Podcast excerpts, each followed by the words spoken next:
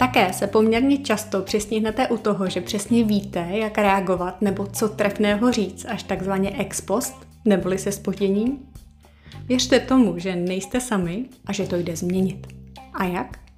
O tom už více v další epizodě společenského mini podcastu, u kterého vás vítám. Když se nad tím zamyslíte, tak se situace, při kterých si ex post řeknete, že jste měli reagovat úplně jinak a lépe, pořád dokola opakují. A jsou to především ty momenty, při kterých se setkáváte s někým nebo něčím úplně novým. Uvedu osobní příklad. Když jsem měla svou úplně první přednášku naživo online, byla to katastrofa. I když jsem se dokonale připravila, začátek byl opravdu těžký. Sledovat dotazy online, koukat do kamery a ještě na ně pohotově a pokud možno zajímavě reagovat, to teda bylo. Ještě teď se mi potí ruce. Ale co vás nezabije, to vás posílí. Přesně v moment, kdy se kamera vypla a světla zhasla, jsem přesně věděla, jak bych reagovala jinak a samozřejmě lépe, více trefně a nebrala se tak vážně. Což jsem při dalších přednáškách krásně využila. Takže z toho všeho plyne jediné, a to je, že i trefné reakce, pohotové komentáře nebo vtipné odpovědi se dají natrénovat. A jak? Prostě trénink dělá mistry. Sestavte si jednoduchý seznam situací, při kterých se necítíte úplně ve své kůži. A ke každému bodu si napište alespoň 2 varianty reakcí. A doma, nejlépe před zrcadlem, si je nacvičte. V osobní rovině jsou to reakce a odpovědi týkající se vašeho povolání, odkud pocházíte, jak trávíte volný čas a tak podobně.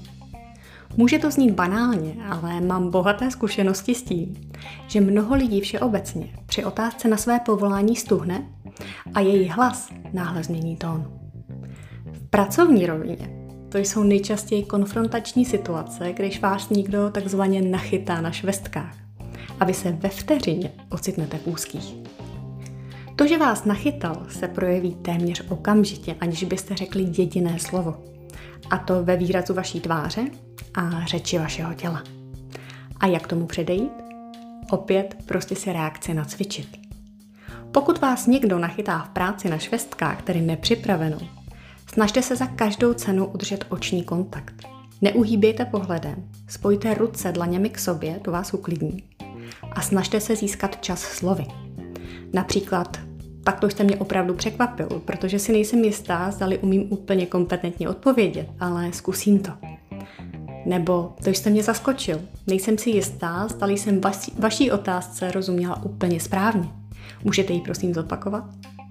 Těmito a podobnými frázemi získáte pár vteřin navíc, abyste co si vymysleli a dokázali z toho vybruslit se ctí. Může se ale samozřejmě stát, že jste fakt v koncích.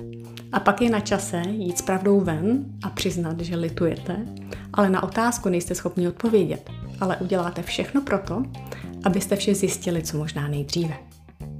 Co opravdu nedoporučuji, je se v těchto a podobných situacích omlouvat. Vždy je lepší se vyjádřit pomocí slovesa lituji, že. Dále pak doporučuji v pracovní rovině používat zápory typu neumím, nemohu, nerozumím co nejméně. Vždycky je lepší použít neutrálnější reakci, typu nejsem si úplně jistá, že znám, správně rozumím, mohu správně odpovědět a tak podobně.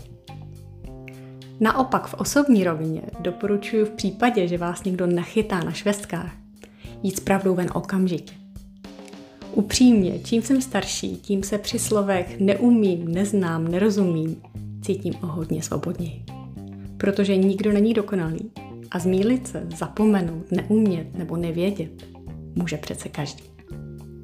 A to je dnes všechno. Pokud v tomto podcastu nacházíte inspiraci a motivuje vás, sdílejte prosím jeho odkaz dál. Protože čím víc lidí si ho poslechne, tím víc lidí se k sobě bude chovat lépe.